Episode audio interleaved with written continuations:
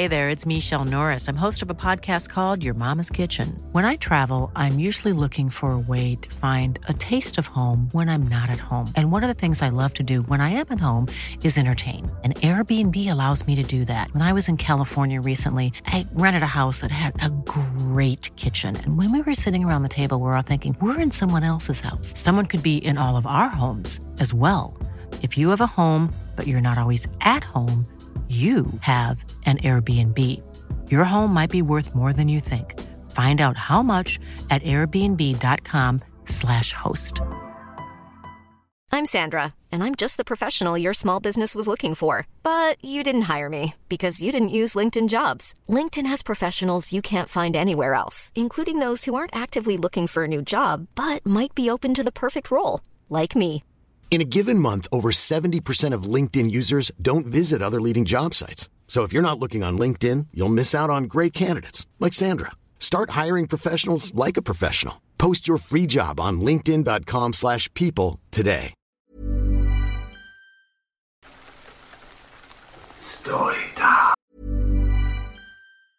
Ryan Reynolds here from Mint Mobile. With the price of just about everything going up during inflation, we thought we'd bring our prices down. So to help us, we brought in a reverse auctioneer, which is apparently a thing.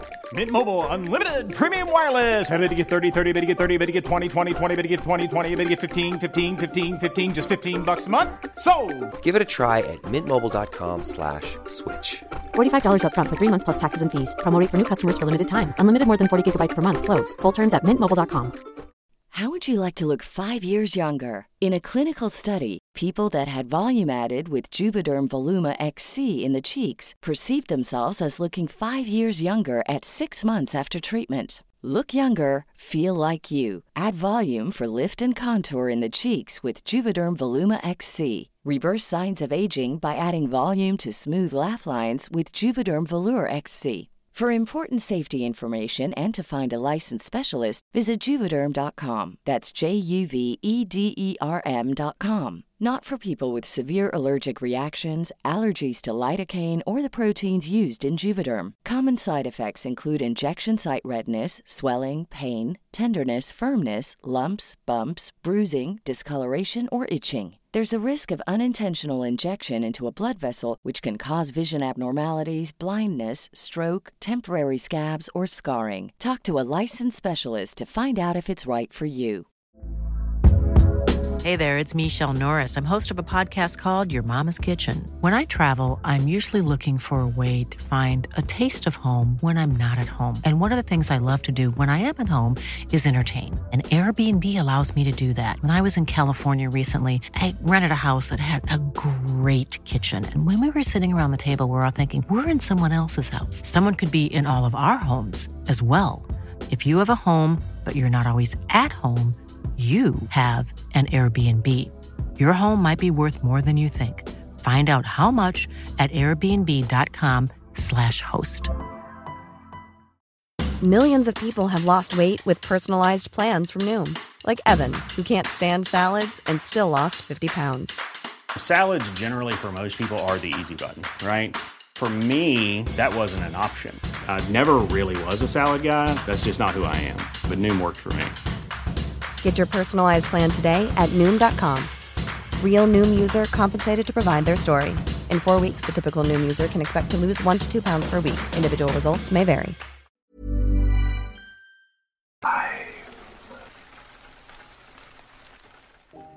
My name is Joe, and while my usual stomping grounds are the flatlands of Kansas, today I find myself leading a Navy SEAL team in the rugged hills of Italy. We've been tasked with neutralizing a terrorist cell operating within an ancient monastery, a place with secrets even the locals don't whisper about. The mission kicks off with precision. Our SEAL team, a tight-knit group, coordinates seamlessly with Italian soldiers. We storm the monastery, expecting resistance from the terrorists hidden within its walls. What we don't expect is the collusion between the monks and the terrorists. As we breach the ancient stone walls, chaos ensues. Gunfire echoes through the halls, blending with the screams of the monks we thought were innocent bystanders. It's a betrayal that strikes deep. Our SEAL team, resilient and unyielding, Fights through the ambush. Amidst the firefight, I find myself separated from the main group. In the dimly lit corridors, I stumble upon a concealed entrance leading to a mysterious cellar beneath the monastery. Intrigued, I cautiously descend the narrow stairs. As I reach the bottom, a low growl reverberates through the cold stone walls. The air thickens with tension. Pulling out my flashlight, I follow the eerie sounds until the beam reveals the source. Before me stands a creature straight out of nightmares. It's a werewolf, or at least something that resembles the mythical beast. Its fur is a dark, matted mess, and its eyes gleam with an unnatural, feral intelligence. Long claws protrude from its massive paws, and its snout twitches as it catches my scent. Caught off guard, I fumble for my weapon. The creature, chained against the damp cellar walls, eyes me warily. As the light hits its face, I see a twisted fusion of human and beast.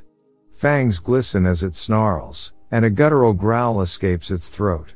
Without warning, the creature's eyes lock onto mine, and it unleashes a primal fury. With a strength that defies its grotesque appearance, it breaks free from the chains. The battle is fierce, bullets tearing through the confined space as I struggle to evade the creature's relentless assault. In the midst of the chaos, a single shot rings out, and the creature recoils. It's wounded, but as I watch in disbelief, it slips away into the shadows, leaving me battered and bewildered. When my teammates find me, wounded and shaken, they deliver the grim news: the terrorists have managed to escape. But as we regroup in the dimly lit cellar beneath the ancient monastery, we share a silent vow. This battle may be lost, but the war against terror and the unearthly horrors hidden within these ancient walls is far from over. We'll catch them another day.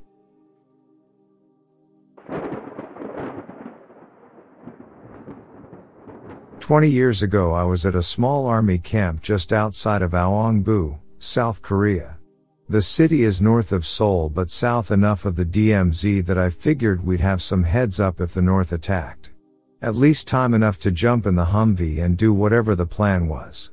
One night I was on the airfield, and instead of the usual Awongbu skyline I was used to seeing fifteen miles away, all I saw was an orange glow, as if the city was consumed by fire.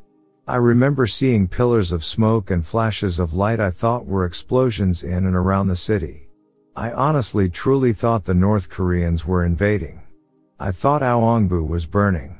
I ran back into the office and told the shift supervisor that Awongbu was being attacked, and I started going down the list of things we had to do and wondering if the Humvee had fuel and stuff like that that I was supposed to be in charge of.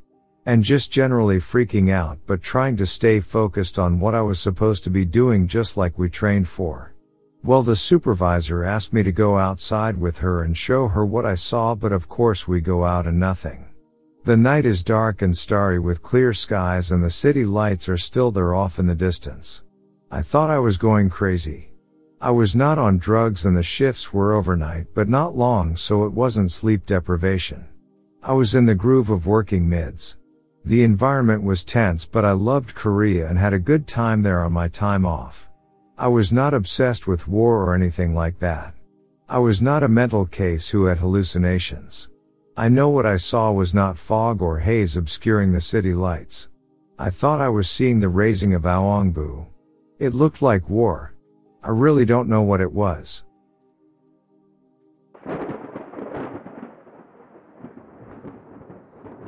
I was stationed in Okinawa on the base Camp Kinzer. One of the Marines that was in my shop lived in room one oh one or one oh two in the barracks, and he would mention seeing a lady in black. It was a young Japanese woman dressed in a fancy dress that would just stare at him at night. I end up becoming roommates with him a few months later in that same room, and a few times when I slept facing the wall I could just feel something standing behind me, but whenever I looked I saw nothing. We ended up getting out of the room when a glass sitting on the medicine cabinet above the sink just mysteriously fell and shattered the lid. Fast forward to the sink getting repaired, and another Marine moves into that room. He also mentions seeing that lady, and I would hear him screaming at night, "Who are you? What do you want?" Weird stuff.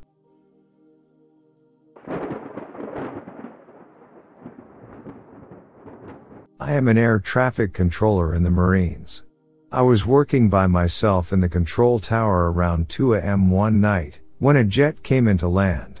I cleared him and he proceeded to the runway. But before his wheels touched down he came over the frequencies sounding distraught, saying that there was a female standing in the middle of the runway and he was going around. I called airfield operations to have them go out and take a look. After thirty minutes of searching there wasn't anyone on the airfield, anywhere. So much happened while working in that tower, such as randomly hearing the elevator start going, doors slamming, and even screams. Working the mids through the night was scary at times. Although I am sure some of the stuff was other asshole Marines playing jokes. But a pilot without a doubt say he saw a woman on the runway always kinda freaked me out.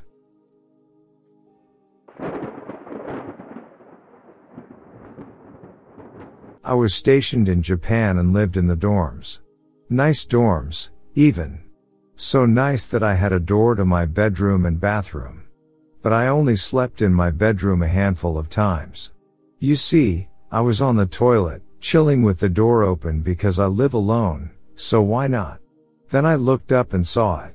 Something had ducked quickly into my bedroom and I had no idea what. My brain couldn't process it. But clearly something went into my bedroom. When I left the bathroom I carefully went to my bedroom and looked around. Nothing, of course. I slept in my living room on the recliner that night. Then, days later, it happened again. The same situation. Something was peeking at me from around the corner of the door and was in my bedroom. It was pale and had dark hair. A blur, strange and alien, but somewhat human. And thus I never slept in my bedroom the entire eight months I was in that dorm. I slept on my recliner every night. Because F that. Didn't tell anyone because I figured I was just seeing things and my brain was trying to fill in pieces.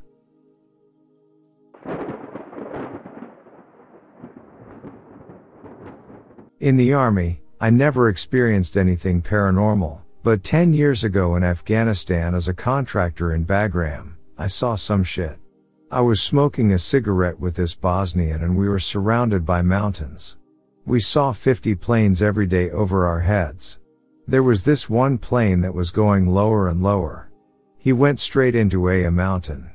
No crash. No explosion. Just disappeared into a mountain. W T F.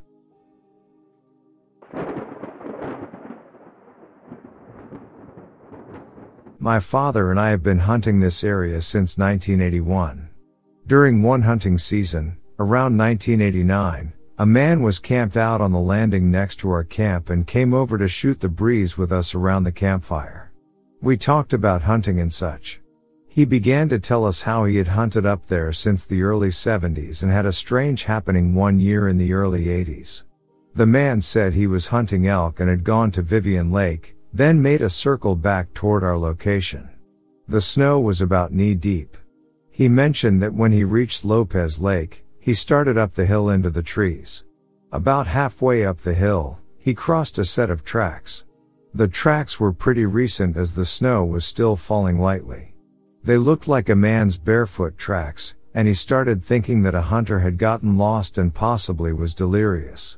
He started hiking up the hill after the guy. He said he found it kind of strange that this lost guy had quite a stride going up the hill, but he was more concerned for the poor guy. He almost reached the top of the hill when he came to a fallen log. Whoever or whatever had stepped over the log without knocking the snow off the top. He immediately got spooked, hair stood up on the back of his neck, and he thought, no lost hunter running around with no shoes jumped over this log. He exited stage right, got back to his rig, and headed out. That story has stuck with me since then, and I thought I'd pass it along.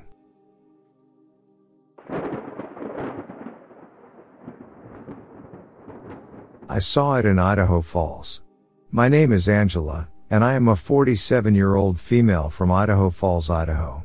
I grew up in Idaho, and I am an avid animal lover, especially wolves, since I was very young. I am writing to tell you about my dogman encounter when I was around sixteen or seventeen years old.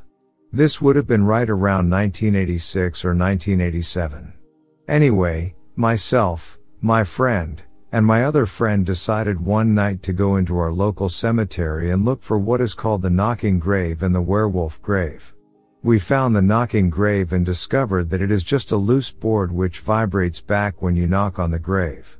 We never found the werewolf grave, so we just chalked it up as being a myth. We decided to go back to the car, and we were talking when my friends, A and B, decided they wanted some alone time. They were a couple at the time. I got out of the car and decided to walk around the cemetery by myself. It was a beautiful night with a full moon shining above, ironic, I know. I was walking along, looking at the old gravestones and thinking of how sad it is that so many people are completely forgotten after they die. When I heard a strange sound to my left, I was standing near a mausoleum, looking down into another part of the cemetery. I heard the sound again and started walking towards it. It sounded as though something was crunching on something. I stood there for a minute, listening. I immediately noticed how quiet it had gotten in the cemetery, and the hair stood up on my neck and arms. Usually, there is noise from cars, dogs barking, crickets, or something like that, but there was nothing. I then saw a silhouette of something big and black standing a little ways away from me, around twenty-five feet away to be exact. Something told me to back away slowly and leave now, but I ignored it. I crept closer to the creature, never taking my eyes off of it. My eyes had adjusted to the darkness, and I could see very well, especially with the moonlight helping light up the night. What I saw terrified me and also piqued my curiosity. The creature first looked like a huge wolf, but the front legs and torso were abnormally large, and the back legs were huge as well. It had a long furry tail behind it, just like a wolf's tail. The head was huge, and it had long pointed ears with tufts of fur at the tips. From what I could see, it was leaning down and eating something. The sounds I had heard were the crunching it made when it bit into whatever it was eating. I was excited because I had always wanted to see a wild wolf, and I thought that was what I was looking at. I figured that maybe a wolf had escaped the zoo, which was right next door to the cemetery, and had caught a rabbit or something. I realized, though, that the zoo didn't have a wolf in it and hadn't had one for years. That made me even more excited and curious. I stared at this creature for about a minute or so, and then I shifted my legs to get more comfortable. I must have stepped on a twig or scuffled my feet because the creature suddenly stopped eating, looked up, and turned its head my way. It then stood up on its back legs, and I heard a loud pop. That is when I realized that this was not a huge wolf.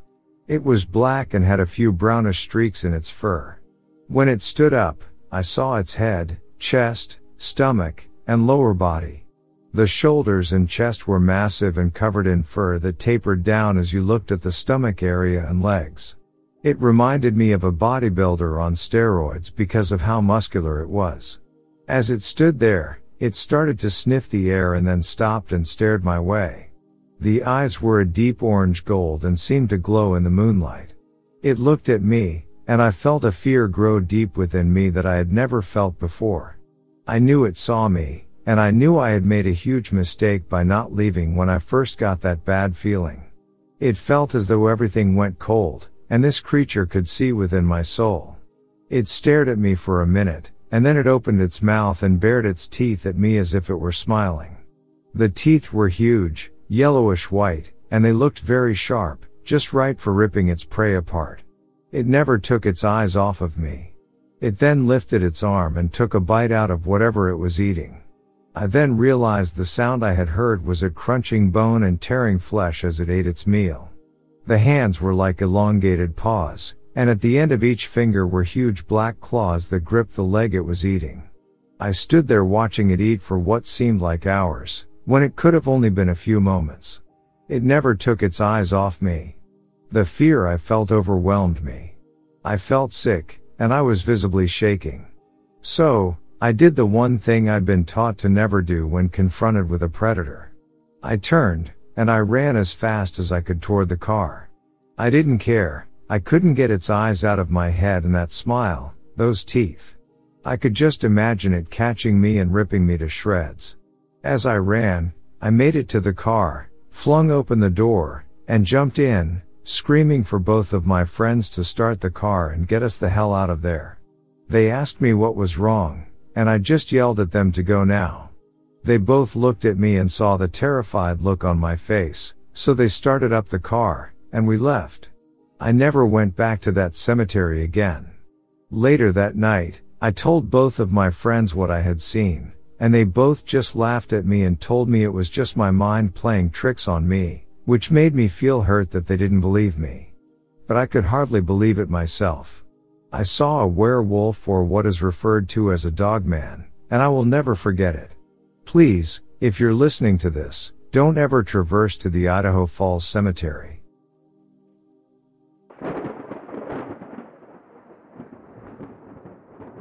This will be a brief summary because if I wrote most of the entire encounter here, well, way too long. On July fourth, twenty sixteen, just a few days ago now, two girlfriends and myself decided to raft down the Chattahoochee River and spend time at the diving rock and laugh at all the drunks enjoying their holiday. This is a North Georgia summer tradition going way back to the sixties. I am forty-seven now, but in my youth I did it quite a few times and damn near killed myself doing a gainer off the diving rock when I landed on my belly, inhaled water somehow and nearly drowned. I was fairly drunk and don't remember how I made it back to the surface, but my upper body was purple the next day and my internal organs hurt for weeks. The river was way down that year, maybe nineteen eighty-eight, so that made the big flat rock at least twenty-five feet high off the river. Most people chickened out once they got up there. Anyhow, so this past Monday after at least twenty-eight years we were back, but sober now since I haven't drank alcohol in over ten years. I had to answer the call of nature, number two, so I had to walk very far back into the dense woods because of all the people, fifteen or so, waiting to jump. Having nothing but my bathing suit, I walked much further so I could try and find something akin to toilet tissue. Finally, after I reached a small clearing surrounded by old-growth pines, I began my business. As I am squatting in a very vulnerable position, out walks in broad daylight an enormous canine-type creature. I spent twenty-one years in Army, all over the world in three different theaters of war, and I have never even heard of this creature before. In the three days since, I have barely slept at all, researching everything in a zombified state. I can still taste the fear in my throat and my own vomit. I am six foot tall and about two hundred fifty solid pounds, and this thing dwarfed me. At least seven foot six and maybe three hundred fifty to four hundred pounds. As a former college and semi-pro football player and powerlifter, I know about big people and about strength and musculature, and this was no normal creature that evolved somehow in that environment. This is some kind of genetically mixed entity of man, wolf and primate. My encounter with it lasted for minutes. It displayed very bizarre behavior and vocalized several times at me. It stunk so bad and horrified me so badly that I retched again and again. I was gone so long that the girls came looking for me, and they are what finally scared it off. When they found me, I was trembling and couldn't speak. As a combat lifesaver in the Army, I can tell you for certain that I was in shock from this. Every joint in my body and my ab muscles are still hurting after three days. So, I will be more than willing to share everything with you in the hopes that I can relieve my anxiety somewhat by just expressing my trauma. Because, I'm not sure what type I saw, but I can promise you that this is not something that anyone would want to encounter twice. I am not grateful, I don't feel privileged, and I will not chase after this thing with a camera. Give me a call if you want and leave me a text if I can't answer because I work different hours than most. Thanks for providing a forum for us experiencers. I need it.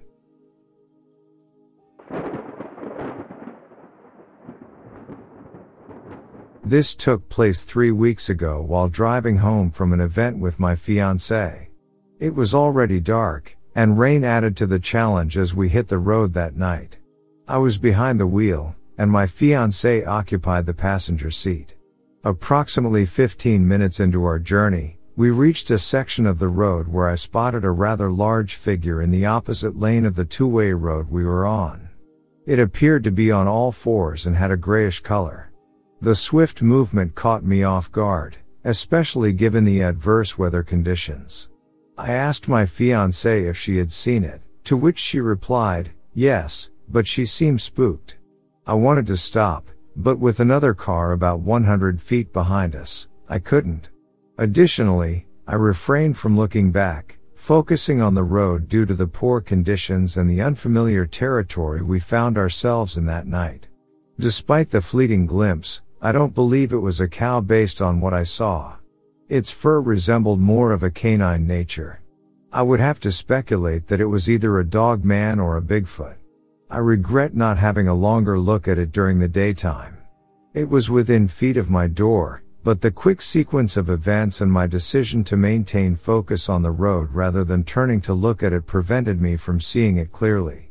That pretty much sums up my encounter.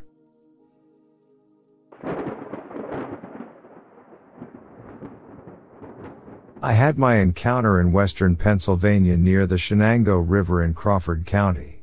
This was in two thousand eight when I was a teen.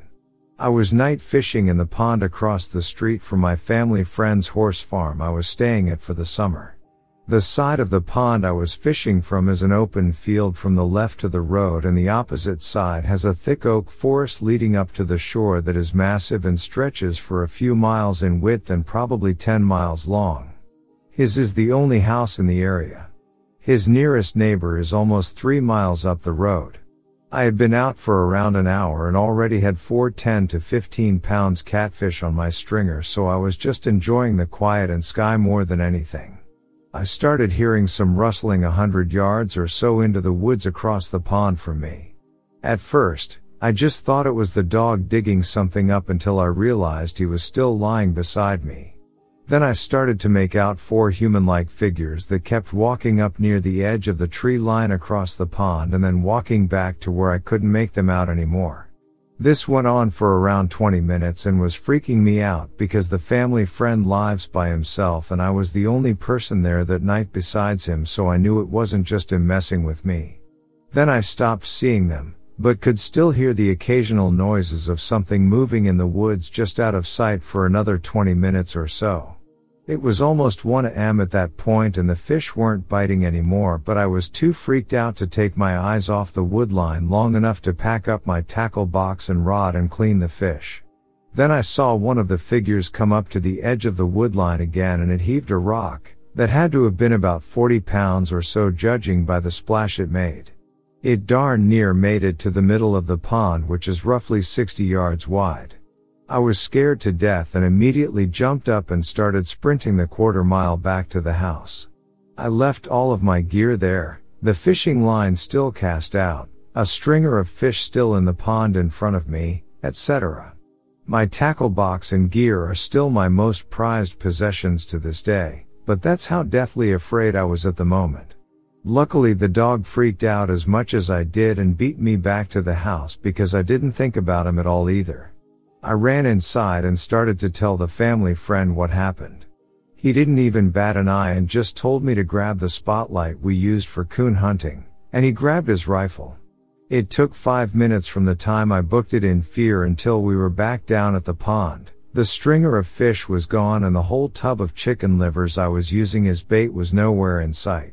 I reeled in my line, packed up my tackle box and we walked around the woods spotting for around a half hour and didn't find the stringer of fish or blue bucket from the chicken livers anywhere, nor any animals or anything. We went back to the house and he told me that he had had a family of Bigfoot living on his property for a few years but didn't want people to think he was crazy, so never brought it up. I had a lot of experiences on that property that summer and since, but none that intense. Just a lot of being followed through the woods while hunting or collecting mushrooms slash berries and hearing them talking in the woods around me.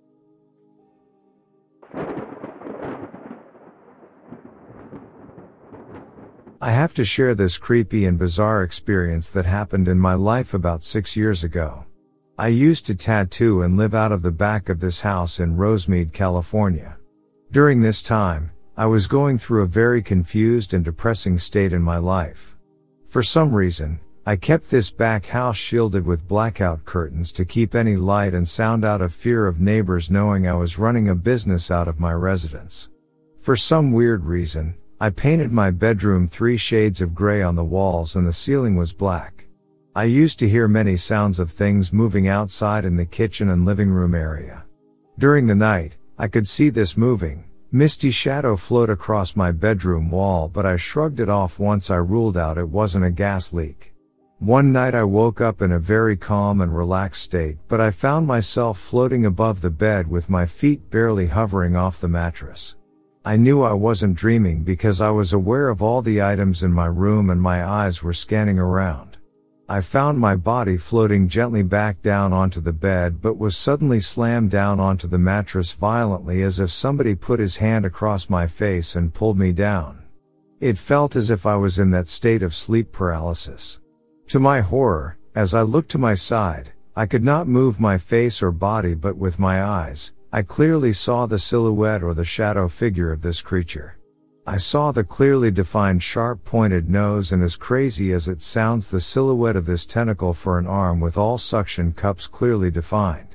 Its other arm held my head down to the bed and pulled it, as it was trying to make me look back at the ceiling and, in shock, every inch of my black ceiling was covered with this bizarre-looking hieroglyphic as if it were painted in wet substance. In my head, it was the color of blood as it was hard to make out in the moonlight shining through my window. I felt as if the entity was trying to tell me something. With all my energy, I willed myself out of this paralyzed state, and once I blinked my eyes, it was over. No writings on my ceiling. No creature. Everything was gone. A few other weird things happened after this incident, especially at night and sometimes even during the day, but nothing that tops that crazy night I told you about. I'm not sure if there is a dark history in this residence or if I'm just haunted myself, because I've seen things in every place I've lived. Friends didn't believe me, thinking I was under the influence of something, but I wasn't. I was completely sober. I know what I witnessed.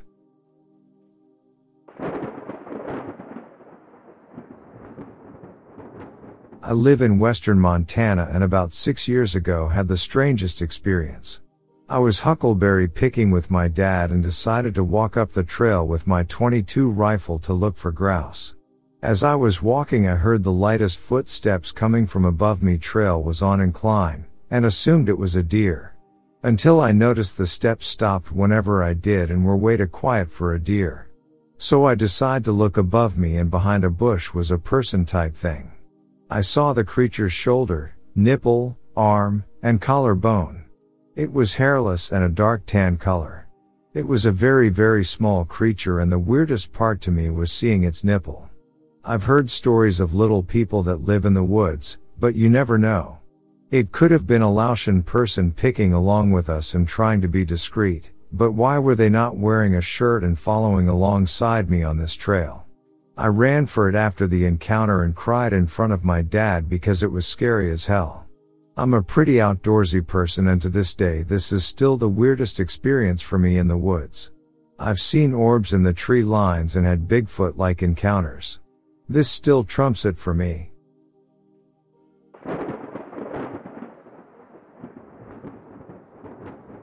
My friends and I had this hangout spot in the middle of nowhere that we would go drink slash smoke weed at, called the tunnel. It wasn't a real tunnel, just a dirt road with tall trees on either side that looked like a tunnel. Anyways, the guys in our friend group would always tell us scary stories that had happened to them while they were there. I just thought they were trying to scare us because every time before this night, nothing creepy had ever happened. We had snuck out, and it was the middle of the night, probably around one or two in the morning. We were drinking and just sitting in the car talking when suddenly my friend in the driver's seat whispers, "What's in the middle of the road up there?" I looked and didn't see anything, so I said, "There's nothing in the road. Your eyes are playing tricks on you." And he insists that yes, there is something in the road, and the passenger says that he also sees something. I laugh and say, "B S. You guys are just trying to scare us." The driver puts the car in the drive and starts slowly rolling forward. Suddenly, a figure emerges from the darkness. It was a man standing right in the middle of the road watching us drive towards him. He had no shoes, had no shirt, and was wearing shorts. It was a cold fall night, and he was wearing shorts. This was a dirt road, and he had no shoes on. His eyes were glowing yellow like a deer's eyes in the headlights. We all start screaming and freaking out. The driver asks if he should stop, and we all yell for him to just drive. The man continues to stare as we are driving towards him, then once we get only about ten feet away from him, he calmly walks to the side of the road and vanishes. This road had tall fences with even taller willows overgrown over it. Even when we're on a budget, we still deserve nice things. Quince is a place to scoop up stunning high-end goods for fifty to eighty percent less than similar brands. They have buttery soft cashmere sweaters starting at fifty dollars, luxurious Italian leather bags, and so much more. Plus, Quince only works with factories that use safe, ethical, and responsible manufacturing. Get the high-end goods you'll love without the high price tag with Quince. Go to quince.com slash style for free shipping and three hundred sixty-five day returns. Was probably about ten to twelve feet tall. There's no way a normal man could have just cleared that. I have never seen anyone's eyes glow in headlights before. We were all pretty certain that this man was a skinwalker, as the tunnel was not too far from Skinwalker Ranch. I still cannot think of a logical explanation for what we saw that night.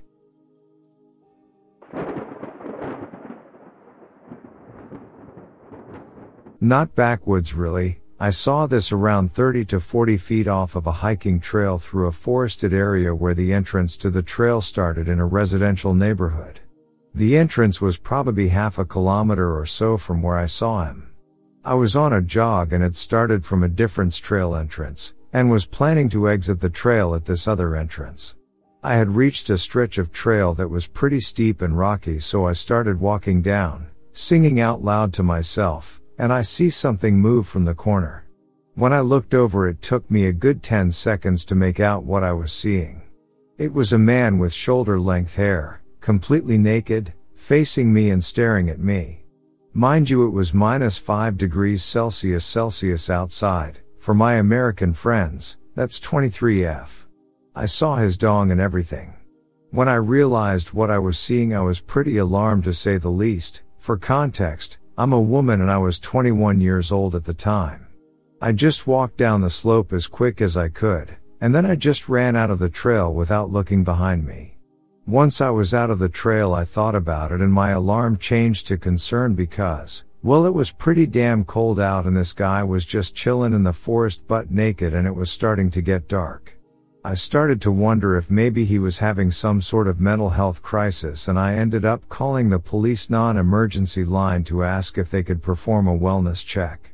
The police eventually called me back a couple hours or so after I called them because they couldn't find anyone up there.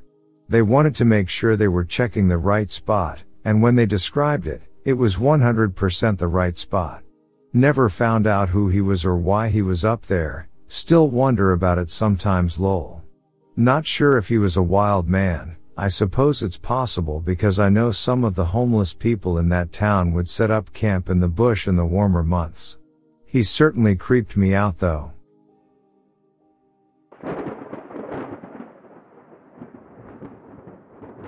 I got this information secondhand from a neighbor back in Dundee. At the time, she was working in a store down in Mac at a register. She recounted that in the eighties or nineties, two hunters came into the store absolutely petrified, purchasing beer to calm down. They had been up in the forest around high heaven and claimed to have seen a Sasquatch. As she shared this, I looked at her with awe, and she emphasized that she wasn't pulling my leg and was certain that these two men weren't either. Evidently, they were too scared to be making it up. For the past two years, this area has been gated off beyond the residential area due to extensive abuse by people polluting the forests and leaving trash. Since it's all B L M land, it's likely the encounter happened farther into the woods. This area marks the beginning of the coastal mountain range.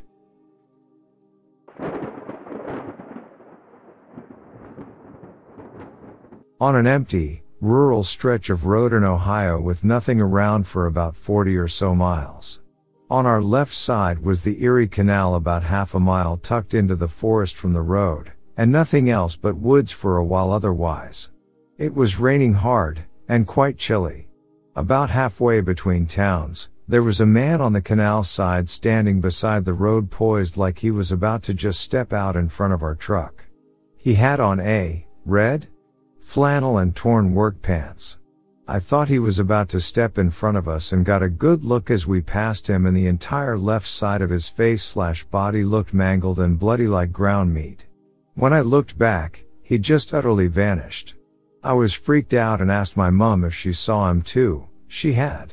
There was nothing else around, no vehicles, nothing on the road itself, and there was no sensible place nearby he could have come from. He also didn't look alarmed or anything, which was super strange, didn't seem to be asking for help. He just looked blankly at the truck as we passed. I've since tried to find record of an accident or something there, nothing has come up. When I've posted about it before, people have said it sounds like the kind of damage one might get from a motorcycle wreck, and my mother agrees with that as a biker herself. Remains a mystery, I'll never forget it.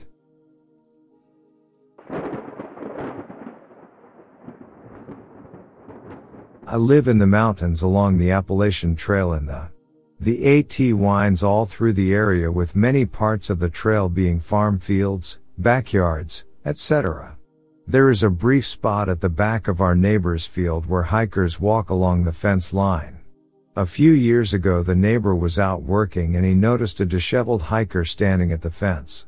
The neighbor said they felt incredibly anxious as soon as he saw the hiker. The hiker looked disoriented and in a trance. He asked the hiker if he was okay and if he wanted any snacks or supplies. The hiker was speaking nonsense about a group, a ritual, and the beings calling to him. Neighbor tried to get more information, but the hiker became agitated and took off down the trail. Neighbor notified park services slash police, but we have no idea what happened after that.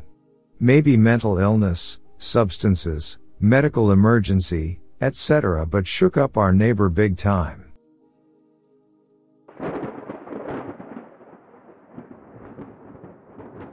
One time at a hunting camp in Oscoda, Michigan, a man barged into our cabin at around three a.m. I was attending a church-sponsored men's retreat. We mostly played paintball and went small game hunting. All of us teenagers, about seven of us in total, stayed in the cabin while the adults brought their own campers and whatnot. The property was surrounded by state forest, miles and miles of woods. One road in, one road out. The man came from the woods and walked back into the woods when he was finished. None of us remember what he said, but we all remember being scared. And whatever he said was total nonsense. I actually recall waking up in between the bed and the wall. I had wedged myself between there and fell asleep in fear. Really bizarre night.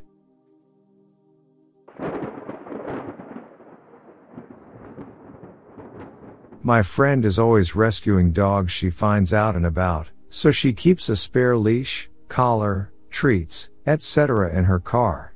One time she was driving through a national park forest area and saw a dog all by itself, so she pulled over to try to help it. As she's getting the stuff out of her car for the dog, a rough-looking man appears out of nowhere and starts walking towards her without saying a word. There's not another soul around. She says, "Oh, is this your dog?" No response, just keeps walking towards her, staring at her. Then he starts unbuckling his belt. She's like, "Greet, I'm about to get assaulted and killed in these woods." She freezes, not knowing what to do. He takes his belt fully off, walks right up to her and grabs the dog, and then puts the belt around its neck.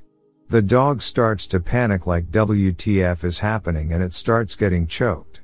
My friend is like, sir, sir, is this your dog? You don't have to do that, he's fine. I have a normal leash I can put on him, et cetera. The gruff woodsman is like, no, it ain't mine, I got him for you, though, here, you can take him. He legit thought he was helping my friend by scaring the shit out of her, taking his belt off like a rapist, and then choking the dog that was already not going anywhere. She said he smiled like he really thought he was a hero that day. She was just like, oh, I'm okay, totes, yeah, well, thanks, bye. And grabbed the dog and jumped in the car and left.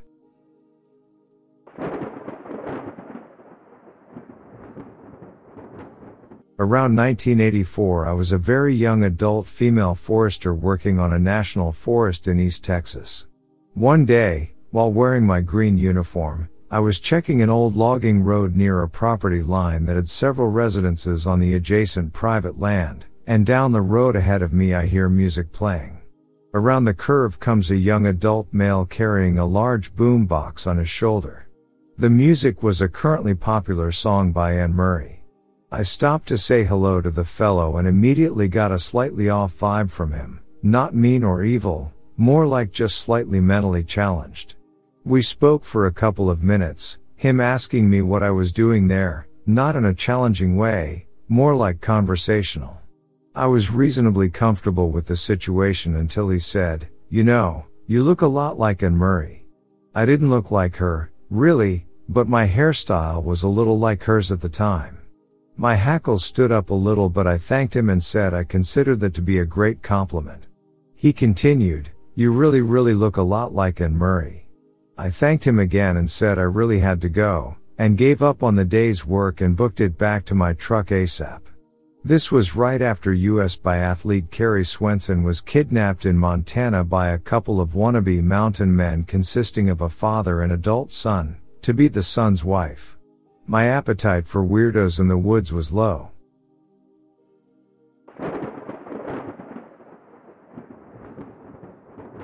True story. I know fiction is allowed here, but this is not. About a year ago, my girlfriend and I were on a trail to Lamoille Lake in northern Nevada. It's about one point five miles each way, I think, and usually pretty well populated. It was that day as well. There were at least a handful of people on the trail here and there, plenty down at the trailhead parking lot, and it was otherwise a totally normal sunny day. Evening began to come and we started heading back down, not wanting to be out when it got dark, as there is no cell service up there for quite a distance and it was just an afternoon weekend hike. We started down the trail and I got the slightest hint of a bad feeling, like we definitely needed to get back to our car before it got dark. I think that's generally just common sense and doesn't need to be prompted by a sixth sense or anything. Still, I kept an eye out as we went. Weirdly, absolutely nothing happened until we were maybe three hundred yards from the parking lot. The trees had largely been left behind as we descended in elevation, and bushes, large and small, were there instead. There was a creek that ran through to our right. Ahead of us by maybe fifty yards was a lone woman and her medium-sized dog on a leash. I had my head on a swivel the whole way down because I was just trying to keep an eye out and make sure that hint of a bad feeling didn't amount to anything. I also was carrying. This woman was ahead of us by about the same distance for a good while down the trail, and I felt somewhat responsible for her safety as well, if anything strange were to happen. Mountain lions are known to live higher up in those mountains, the Rubies, and she was pretty much in sight the whole time. So, I was trying to help keep an eye out for her too. As we're walking, me and the girlfriend both hear what seemed like a big boulder sliding and grating along a stone surface. It lasted a few seconds and we were both looking at the stone surface mountain slope maybe six hundred yards to our left. I am a bad judge of distance, but I think that might be close. Fully expecting to see a landslide of some sort. But there was nothing, and daylight was still good enough that I think if there was something to see on that front, we would have seen it. I immediately looked to the lady ahead of us, and just a second later, she and her dog started booking it. Right as they did this, a herd of deer came sprinting out of the bushes away from the boulder sound. It must have been closer than it sounded. They ran across the creek and kept going to our right. After pausing for a second to discuss what that weird sound might have been, we hurried along as well, and I drew my gun. We passed the same little section where the lady was when she took off, and thankfully nothing happened. We didn't hear or see anything in those bushes, though I'm not surprised. A whole herd of deer was in there and we couldn't see them until they ran out, despite being at a higher elevation at the time. We quickly made it back to the parking lot and I put my gun back in the holster. It felt safer getting back to the pavement for some reason. We caught up with the woman and the dog. She was catching her breath and pacing a little. We asked if she heard that weird sound, and she said she heard the loud boulder Y sound and then off to her left directly close by, right where the deer came running from. She distinctly heard a big low growl, after the boulder sound, and then she heard the deer coming and ran to get out of the way. The deer probably would have run right into her if she hasn't moved. Watching this happen from a ways above and behind just a minute or two previous, they came out onto the trail right where she has been a second before. We determined it may have been a mountain lion. I'm all for believing that, but I still have two questions. Why did I get the feeling we needed to leave, even subtly, around forty-five minutes before anything strange happened? Why slash how did whatever it was make a big sound of a boulder scraping along, not tumbling, but sliding, very different sounds, and then there was a clear growl heard by the woman, but not by us. I think that indicates there was something absolutely in those bushes, but I am very confused about the bigger sound. I doubt the same animal made a huge boulder scraping sound. It sounded like it was sliding down the mountainside, and the deer didn't run, and then the same creature made a normal growl sound from the same place, and that was what scared the deer off? I don't know what I believe about this, but it was certainly a strange experience. Edit: this was one of a few times me and my girlfriend had been on this trail together and never had any strange experiences. I myself had been there several dozen times over the course of many years and also had never experienced anything remotely weird, even towards nighttime.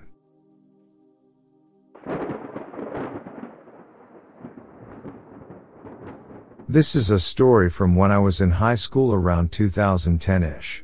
My parents' house backs up to a small wooded area. It's not a forest by any means, there are walking trails and other neighborhoods around, but the woods are big enough that we used to see deer and the occasional fox. There was also a small creek that ran through it, and I used to spend time in the fall slash winter poking around back there when it wasn't obscured by brush. I found what I assume was likely a deer path that ran all the way up to my old elementary school, which was about a block away via roads, but using the deer trails took about ten to fifteen minutes. I was back in this area fairly often, which is why the following story was so weird. I went down to the creek one day and followed the trail like normal, but this time I found a partial deer skeleton at the end. The head and front legs were missing, but the rest was still there, and there was no flesh at all on the bones. They were stripped absolutely clean, and the bones were still a bright white. At the time, there weren't coyotes in the area like there are now, and I'd seen a bobcat once when I was little, but they definitely weren't very common. To this day I have no idea how that skeleton got there or what happened to it. It was too clean to be a predator kill, and that also doesn't explain why the front half was missing. I got so freaked out that I never went back into those woods again. Edit: y'all are vicious, damn. This took place in a residential area, not a hunting ground. It could have been a predator kill, sure, okay. But I'm positive the damn thing wasn't killed by a human, not with houses and an elementary school literally across the creek.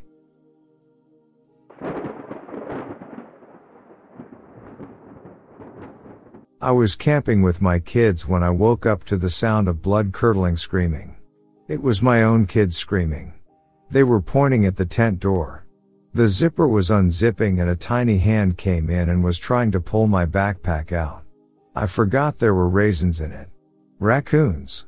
My kids were terrified of raccoons before this happened, so their screaming was intense.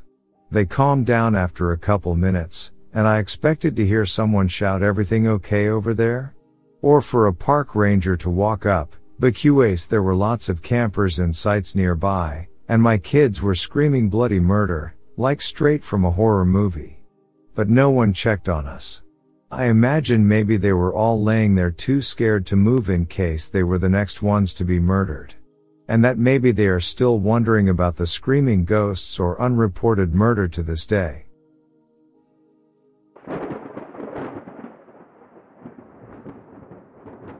I've never told this story before, not even to my two best friends or my closest family members.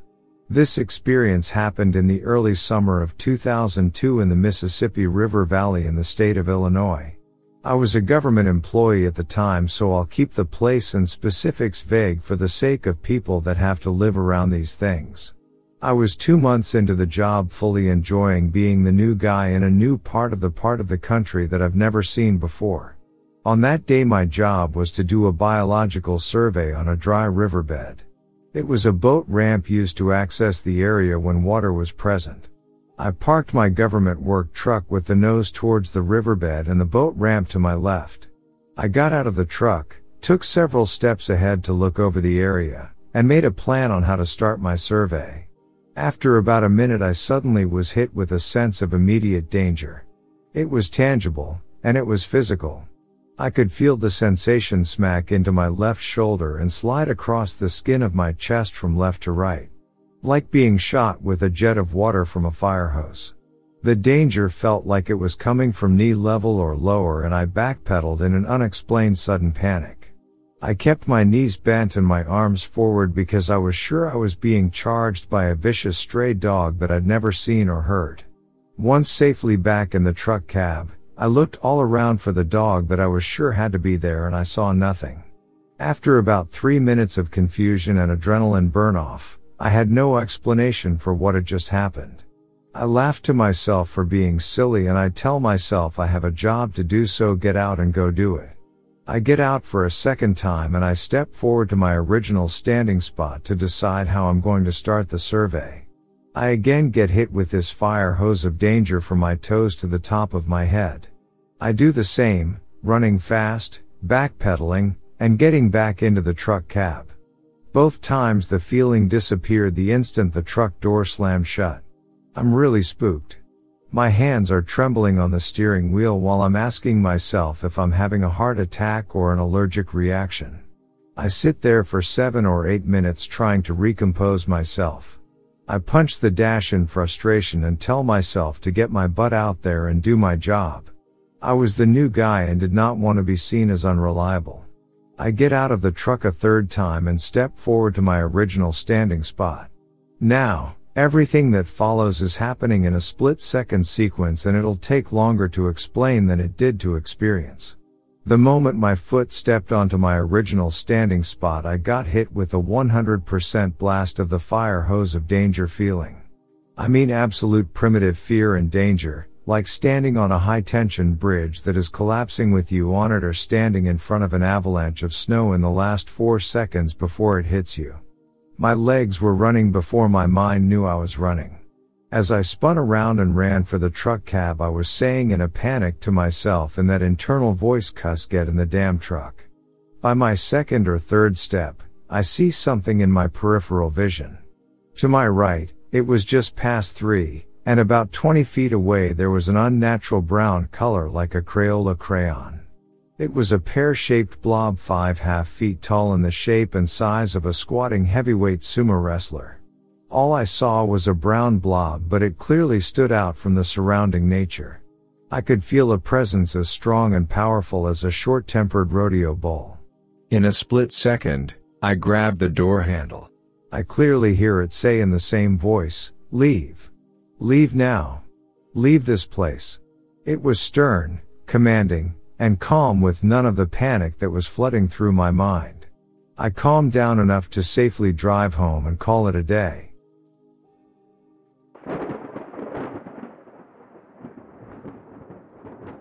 During our stay, two men approached to inquire about renting the Music Ranger station. The topic of Bigfoot naturally came up, and one of the gentlemen, a local historian, shared a captivating tale. He recounted a story from a friend of his who, during the fall of the early nineteen eighties, was on a hunting expedition along the main through road. His friend, positioned near his truck, suddenly witnessed a creature identified as Bigfoot crossing the road, not more than one hundred yards away. The creature was moving downhill, descending from the mountain. The encounter must have been nothing short of astonishing, and the tale left us with a lingering sense of wonder and intrigue about the mysteries that might unfold in the vast wilderness.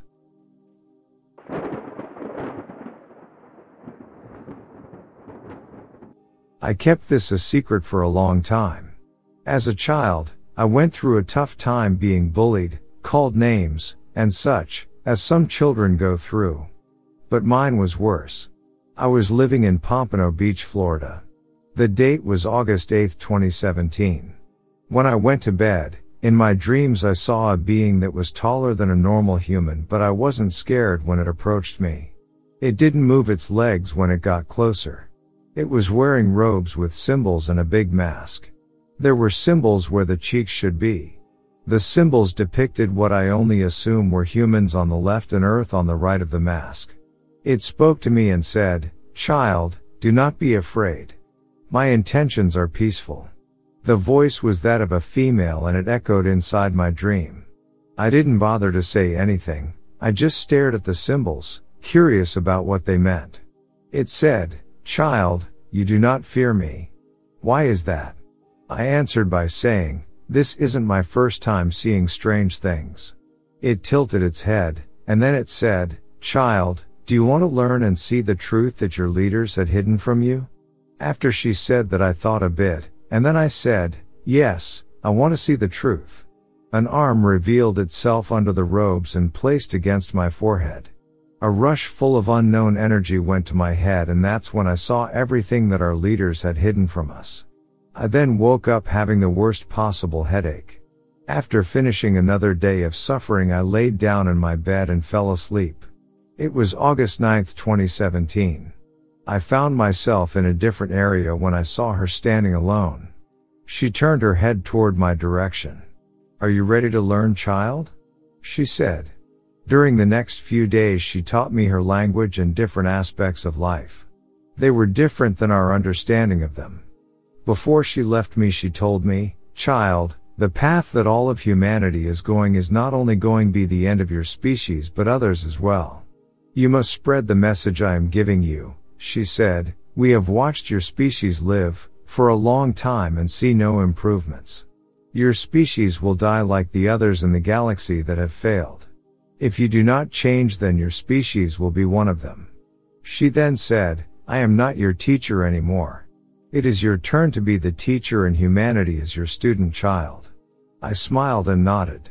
She looked at me and said, "Child, I will be leaving you, but you must spread the message I have given you." I nodded, sad that she was leaving me after the things she taught me. She told me forgiveness was key.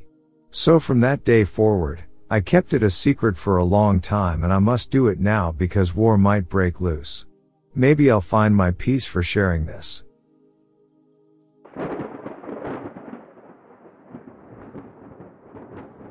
It was the summer of two thousand and I was just a non-rate stationed on a one hundred ten Coast Guard cutter out of Key West, Florida.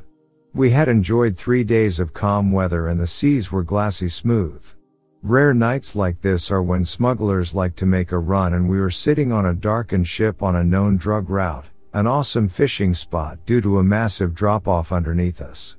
We had our radar set to max, our ears wide open and our mouths clamped shut.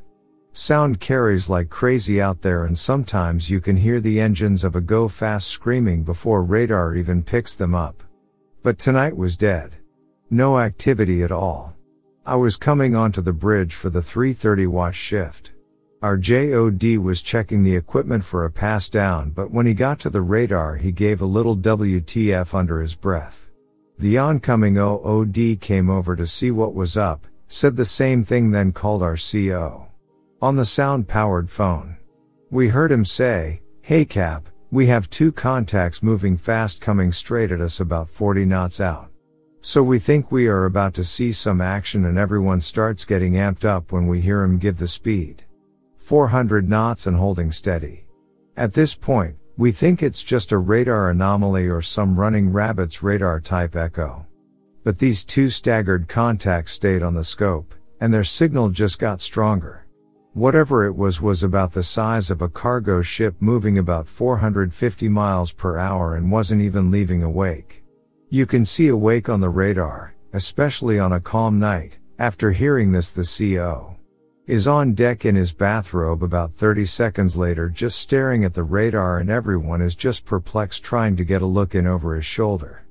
So he sends us all out onto the bridge wing with night vision goggles and has us all looking out for these things. Every few seconds he is counting down the range, and right when they get to eight miles out they simply drop off the radar. Boom. Just gone.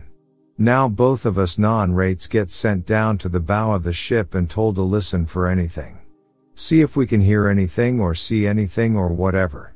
So we listen, and it's so quiet that all we can hear is the blood pounding in our ears. Then after not even a minute of vigilance we see something. Two lights underwater moving fast. Coming directly at us. If we had blinked we would have missed them. In just a moment they had passed directly under our bow and were gone. The best description I can give would be like two train lights moving slightly staggered, not too deep under crystal clear water. Maybe forty or fifty feet down. The leading vessel was slightly silhouetted by the trailing vessel, and the brief impression I got of it was like the engine car of a train. Just way larger. It was over so fast I really never got a look, so I can't say much more than that about them. My fellow lookout and I exchanged a shocked look at each other, and he asked me if I had just seen it too.